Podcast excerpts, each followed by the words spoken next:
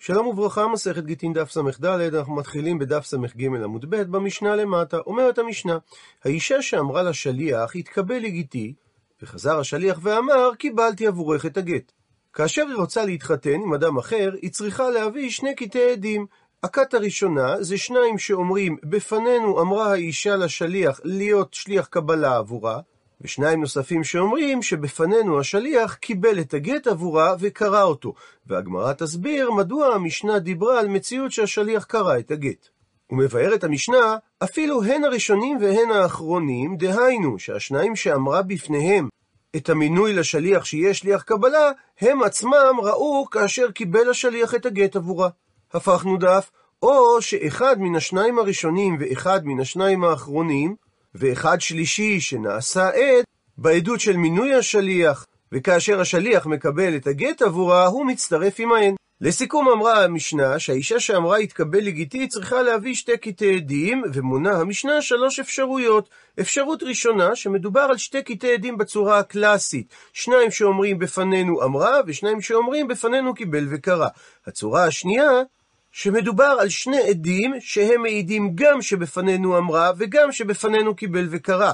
הצורה השלישית, שיש עד אחד שמעיד שבפנינו אמרה, יש עד אחד שמעיד בפנינו קיבל וקרא, ויש עד שלישי שמצטרף לכל אחד מהם בעדותו, והוא בעצם מעיד על שני הדברים.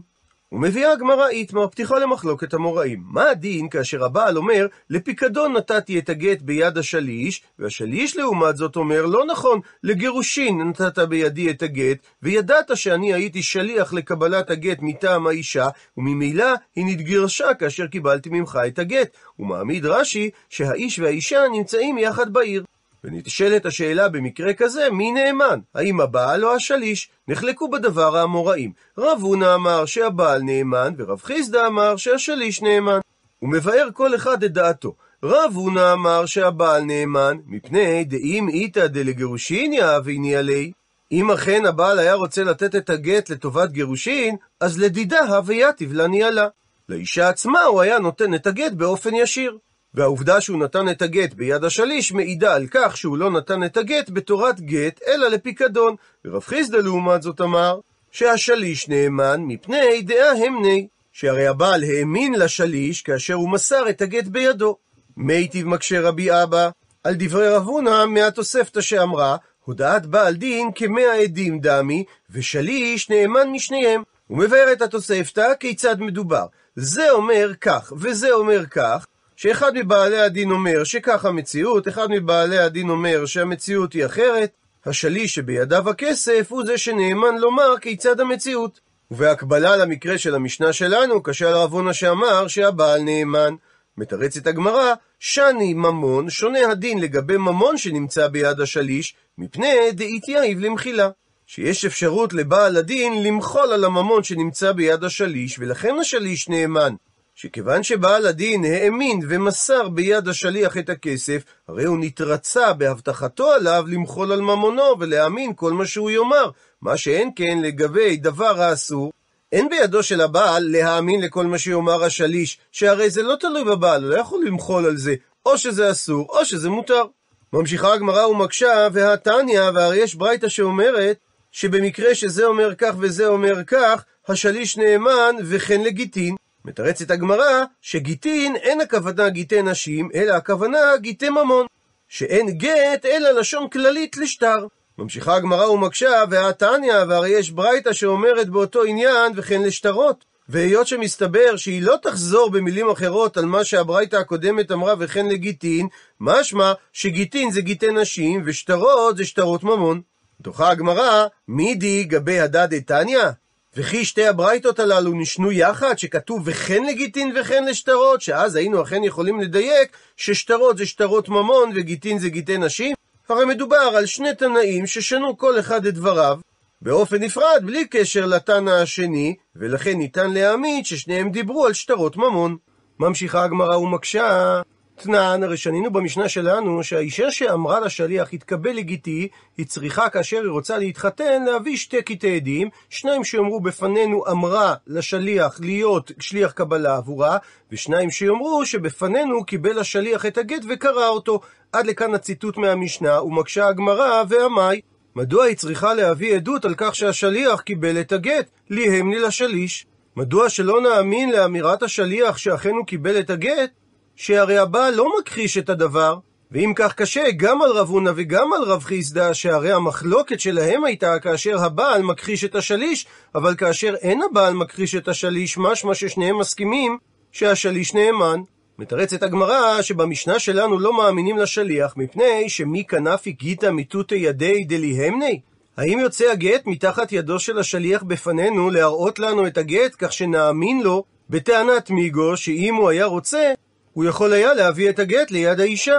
שמתוך כך אנחנו אומרים שהוא גם נאמן על אמירתו שהוא קיבל את הגט עבורה, אבל במקרה שלפנינו, היות שהוא קרא את הגט, אז אף על פי שהקראים בידו, אין בידו למסור את הגט ביד האישה, ולכן לא מאמינים למה שהוא אומר, אלא צריך להביא עדים על כך שהאישה עשתה אותו שליח קבלה, ושאכן הוא קיבל את הגט מהבעל עבורה.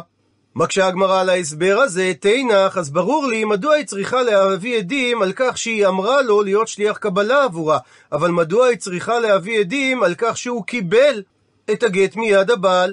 הרי הוא מחזיק בידו את קרעי הגט בפנינו, אז אם כך, הוא ודאי קיבל אותו מהבעל, ואם כך, למה היא צריכה להביא על כך עדים? עונה על כך, אמר רבא, המעני, שיטתנו כשיטת מי? כשיטת רבי אלעזרי, דאמר עדי מסירה קרתי, שלשיטתו אין הגט כשר אם אין עדי מסירה שמעידים על מסירת הגט מהבעל לאישה או לשלוחיה.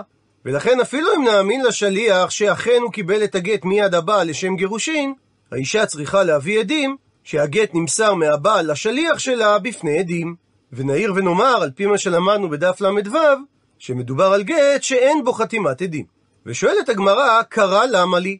מדוע אמרה המשנה שהשליח קרא את הגט? עונה על כך, אמר רב יהודה, אמר רב, מפני שהמשנה בשעת השמד שנו אותה. שגזרו הגויים שאסור יהיה לקיים מצוות, ולכן תקנו חכמים, שלאחר שהשליח מקבל את הגט עבור האישה, הוא צריך לקרוע את הגט כדי לא להביא את העוסקים בדבר לידי סכנה.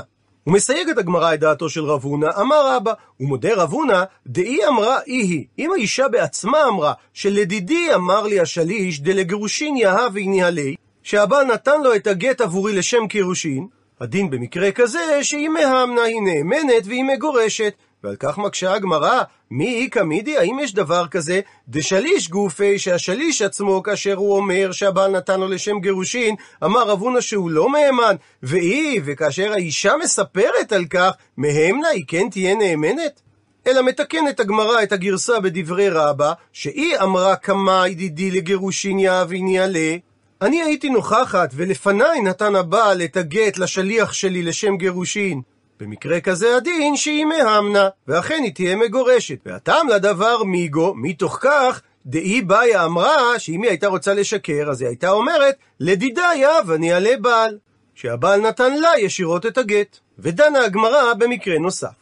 בעל אמר שלגירושין נתתי את הגט ביד השליש, והשליש אומר שאכן לגירושין הוא קיבל את הגט מיד הבעל, והיא, האישה אומרת, שאכן נתן לי השליח את הגט, ואבד הגט ממני. במקרה כזה אמר רבי יוחנן, הווה דבר שבערווה, ואין דבר שבערווה פחות משניים. הגירושים שהם דבר שבערווה, שהרי מטרתם להתיר אשת איש לעלמא, הם מסופקים, ולא ניתן להכריע ספק בדבר שבערווה בפחות משני עדים, ולכן האישה אינה מגורשת. והגמרא תשאל, מדוע שלא נאמין לשליש, אחר כך היא תשאל מדוע שלא נאמין לבעל, ולבסוף היא תשאל מדוע שלא נאמין לאישה. שואלת הגמרא, והמאי, ומדוע היא אינה מגורשת, ולאמני לשליש? שהרי הוא אומר שהוא קיבל את הגט מהבעל לשם גירושין. עונה הגמרא שלא מאמינים לשליש, שהרי מי כנפי גיתא מיתותא ידי דליהמני? האם יוצא הגט מתחת ידו, שמתוך שהיה יכול לתת את הגט לאישה, נאמין למה שהוא אומר? ממשיכה הגמרא ושואלת, וליהמנה לבעל, מדוע שלא נאמין לבעל שאומר שהוא נתן את הגט לשליש לשם גירושין? דאמר רב חייא בר אבין, אמר רבי יוחנן, בעל שאמר, גירשתי את אשתי, הוא נאמן? שאיזה אינטרס יש לו לשקר בדבר, אם הוא היה רוצה או יכול היה לגרשה עכשיו. מבארת הגמרא שאכן אם הבעל היה אומר כך הוא היה נאמן, אבל מי כאמר גירשתי? האם הוא אומר שגירשתי את האישה? הרי הוא רק מעיד שהוא עשה את השליח להולכת הגט, ואין לנו שני עדים שאכן השליח נתן את הגט ליד האישה. שואלת הגמרא, ולימה, מדוע שלא נאמר חזקה שליח עושה שליחותו? דאמר רבי יצחק, אדם האומר לשלוחו, צא וקדש לי אישה בסתם, ומת שלוחו לפני שהוא הספיק לומר לו את מי הוא קידש עבורו, הדין שאותו אדם יהיה אסור בכל הנשים שבעולם, משום החשש שמא כל אישה היא קרובת ארוסתו שקידש לו שלוחו. וזה מפני שחזקה שליח עושה שליחותו. אז גם במקרה שלנו, כיוון שהבעל נאמן שהוא מסר את הגט לשליח על מנת לגרש את האישה, מדוע שלא נאמר חזקה שהשליח עושה שליחותו והוא מסר את הגט? הפכנו דף, מסבירה הגמרא, הני מילי, מה שאומרים חזקה שליח עושה שליחותו, זה לחומרה, אבל לכולה לא אומרים. שהולכים אחרי החזקה להחמיר, כגון במקרה שאמר רבי יצחק, שאותו אדם לא יוכל להתחתן עם אף אישה בעולם, אבל לא סומכים על החזקה הזו כאשר היא תביא לכולה, כגון במקרה שלנו, להתיר אשת איש לעלמא. ממשיכה הגמרא ומקשה, ולהמנה לדידה. מדוע שלא נאמין לאישה שאומרת שהיא קיבלה את הגט מהשליש, ולאחר מכן איבדה אותו, מדרב אמנונה. דאמר רב אמנונה, האישה שאמרה לבעלה גרשתני נאמנת, מפני שחזקה אין האישה מעיזה פניה בפני בעלה. מבארת הגמרא, הני מילי, מתי אנחנו אומרים שחזקה אין האישה מעיזה פניה בפני בעלה? היכא דלקא דקא מסייע לה? היכן שאין מי שמסייע לה, ולכן אני אומר שחזקה היא לא תעיז את פניה. אבל היכא דמסייע לה, היכן שיש מי שמסייע לטענה שלה, כגון לפנינו, שגם הבעל וגם השליש לא סותרים את דבריה, אלא אפילו תומכים בהם, במקרה כזה יש חשש שהיא מעיזה ומעיזה לטעון שהיא נתגרשה, אפילו שזה לא האמת. ולפני המשנה הבאה ניזכר בשלושת השלבים בהתפתחות אישה. בהתחלה היא קטנה, מגיל 0 עד גיל 12 וסימני בגרות. מגיל 12 פלוס סימני בגרות למשך שישה חודשים היא נחשבת נערה, ולאחר מכן היא הופכת לבוגרת. בזמן שהיא נערה, מצד אחד יש דברים שהיא נחשבת לגביהם כבוגרת, מצד שני יש דברים שלגביהם אביה עדיין יכול לפעול עבורה. ואומרת המשנה, נערה המאורסה, היא ואביה מקבלים את גיתה. מסביר רש"י, או היא לבד מקבלת את הגט, או שאביה מקבל את הגט עבורה, שמצד אחד יש לה יד לקבל את הגט שהרי היא גדולה, מצד שני, אביה גם זכאי לקבל את הגט עבורה, ומכל מקום היא לא איבדה את זכותה לקבל את הגט כגדולה, שהרי אם היא הייתה יתומה, אז היא הייתה מקדשת את עצמה, והיא הייתה מקבלת את גיתה, אז כך גם לא פקע זכותה כאשר היא נערה מאורסה. חולק על כך אמר רבי יהודה, שאין שתי ידיים זוכות כאחת, אלא אביה מקבל את גיתה בלבד. הוא מסיים את המשנה, וכל שאינה יכולה לשמור את גיתה, אינה יכולה להתגרש. ושואלת הגמרא, במאי כמיפלגי, מה נקודת המחלוקת בין תנא קמא לבין רבי יהודה? עונה הגמרא, רבנן שזו דעת תנא קמא סברי, הם סוברים שיד היתרתא זכי לרחמנה. התורה זיכתה לנערה מאורסה יד נוספת, דהיינו כוח לבצע קניונים, ובכלל זה לקבל גירושין. וזה בנוסף ליכולת של האב לקבל גירושין עבורה. ורבי יהודה לעומת זאת סבר שבמקום אביה יד דילה עליו כלום היא. שכאשר יש לאביה את היכולת לקבל את הגירושין עבורה, אין לנערה סמכות לקבל את גיתה, שהרי העמידה התורה ברשות האב את הנערה לכל משך ימי נערותה, אלא אם כן, היא נישאה בפועל, שאז היא יצאה מרשותו של האב. ציטוט מהמשנה, וכל שאינה יכולה לשמור את גיתה, אינה יכולה להתגרש. ועל כך תנו רבנן שנו רבותינו בתוספתא. קטנה יודעת לשמור את גיתה מתגרשת, ושאינה יודעת לשמור את גיתה אינה מתגרשת. והמקור לכך אומר רש"י, מפני שכתוב בתורה ושילחה מביתו, שרק מי שהבעל משלח אותה מביתו והיא אינה חוזרת, היא מגורשת, וממילא יצתה הקטנה שאין בה דעת והבעל משלח אותה והיא חוזרת, ודרשה הגמרא ביבמות, שבמקרה כזה, אפילו שקיבל אביה את הגט עבורה, היא אינה מתגרשת. ומבארת התוספתא, וזוהי קטנה שיודעת לשמור את גיתה, כל שמשמר את גיתה ודבר אחר. ושואלת הגמרא על המשפט האחרון, מהי כאמר? מה הסבר המשפט הזה?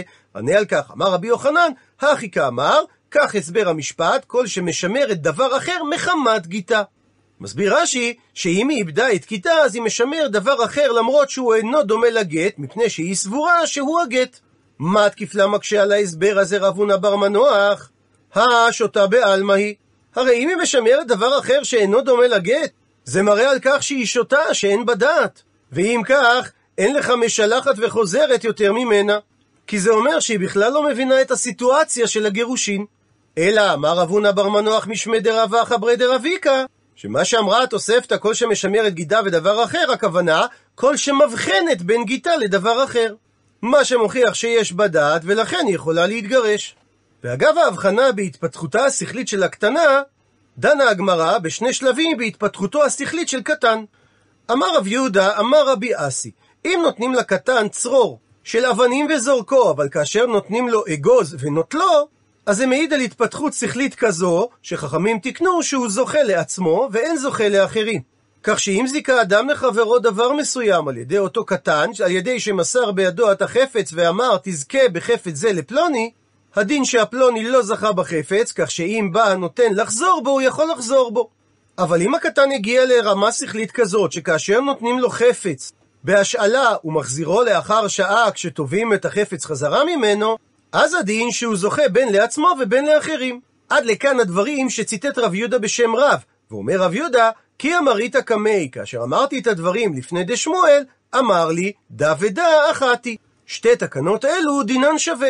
ועל כך שואלת הגמרא, מהי ודה אחתי? מה התכוון שמואל לומר? האם בשני המקרים הללו יכול הקטן לזכות עבור אחרים, או שבשניהם הוא לא יכול לזכות עבור אחרים? עונה על כך אמר רב חיסדא ששמואל התכוון לומר אחד זה ואחד זה זוכה לעצמו ואין זוכה לאחרים. מיטיב מקשה על כך רב חנינא ורדאן שהיה מאנשי ורדניה מהמשנה הבאה במסכת עירובין. וראשית נזכר במושג שיתופי מבואות. שיתוף מבואות הוא תקנה הלכתית בהלכות עירובין, שבאה להתיר טלטול חפצים מחצר משותפת למבוי המשותף לכמה חצרות בשבת. מהתורה אמנם מותר לטלטל חפצים ללא הגבלה בין רשויות היחיד השונות, ללא תלות בבעלות השונה בין הרשויות. אולם כדי למנוע תקלה, חכמים אסרו על טלטול חפצים בין רשויות היחיד אם הם נמצאים בבעלות שונה. תקנה זו היא מדרבנן ומיוחסת לשלמה המלך. הוא מבאר את המשנה במסכת עירובין כיצד משתתפין במבוי. מניח את החבית ואומר, הרי זו לכל בני המבוי, ומזכה להם, דהיינו לבני המבוי את החבית, על ידי בנו ובתו הגדולים, ועל ידי עבדו ושפחתו העבריים. והמשנה שם ממשיכה ומפרטת שהוא לא יכול לזכות על ידי עבדו הכנעני או בנו הקטן. הוא מדייק רב חיננה, היי שפחה היחידמי. על איזו שפחה עברית מדובר במשנה, שעל ידה יכול בעל החבית לזכות את היין שבתוך החבית לשיתוף מבואות? אם מדובר דעתיה שהיא כבר הביאה שתי שערות שזה סימני בגרות, אז מה היא באה גבי? איך היא עדיין שפחה אצלו? הרי היא יוצאת מרשותו ברגע שהביאה את סימני הבגרות. אלא לאו, בהכרח צריך לומר, דלא עתיה שתי שערות, שהיא עדיין לא הביאה סימני בגרות, וקטני, ואמרה המשנה, שהיא זוכה ביין של השיתוף לאחרים. ואם כך, קשה על דברי שמואל לפי הסברו של רב חיסדא, שאמר שקטן זוכה לעצמו ואין זוכה לאחרים. מתרצת הגמרא, שאני שיתופי מבואות דרבנן. היות שמדאורייתא אין איסור להכניס ולהוציא אלא מרשות היחיד לרשות הרבים, וכל הצורך בשיתופי מבואות זה רק דרבנן, אז הקלו חכמים שגם שפחתו הקטנה שעדיין לא הביאה סימני בגרות, יכולה לזכות ביין לאחרים. וזה לא סותר את הסברו של רב חיסדא בדברי שמואל לגבי שאר המקרים שקטן זוכה לעצמו ואין זוכה לאחרים. ועל התירוץ הזה אמר רב חיסדא, אישתי כבר דען. רב חינן עבר דען נעלם דום ולא ישוב תשובה על תירוץ זה. בעקבות דברי רב חיסדא, שואלת הגמרא, מה היה אבל אלה מימר? מה יכול היה רב חנין עבר דמן להקשות על תירוץ הגמרא? עונה הגמרא שהוא יכול היה לומר, כל דתקון רבנן, הפכנו דף כן דאורייתא תיקון. שכאשר חכמים מתקנים תקנה, הם מתקנים אותה באופן דומה למה שכתוב בתורה, ולכן אם המשנה אמרה ששפחה קטנה יכולה לזכות ביין לאחרים, כנראה שקטן יכול לזכות לאחרים מדאורייתא. וממילא נשאלת השאלה, מדוע רב חינן אברדה לא אמר את זה, על כך עונה הגמרא, ואידך, האחר, דהיינו רב חינן אברדה סבר, שכי אמרינן את הכלל כל דתיקון רבנן כאין דאורייתא תיקון, זה רק במילתא דאית לעיקר מהתורה. לדוגמה, שהתורה אמרה שצריך להפריש תרומות ומעשרות מדברים מסוימים, וחכמים הרחיבו ואמרו שצריך להפריש תרומות ומעשרות גם מגידולים אחרים.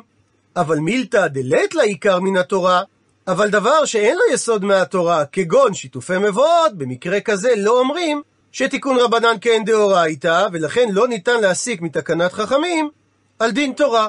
עד לכאן דף ס"ד.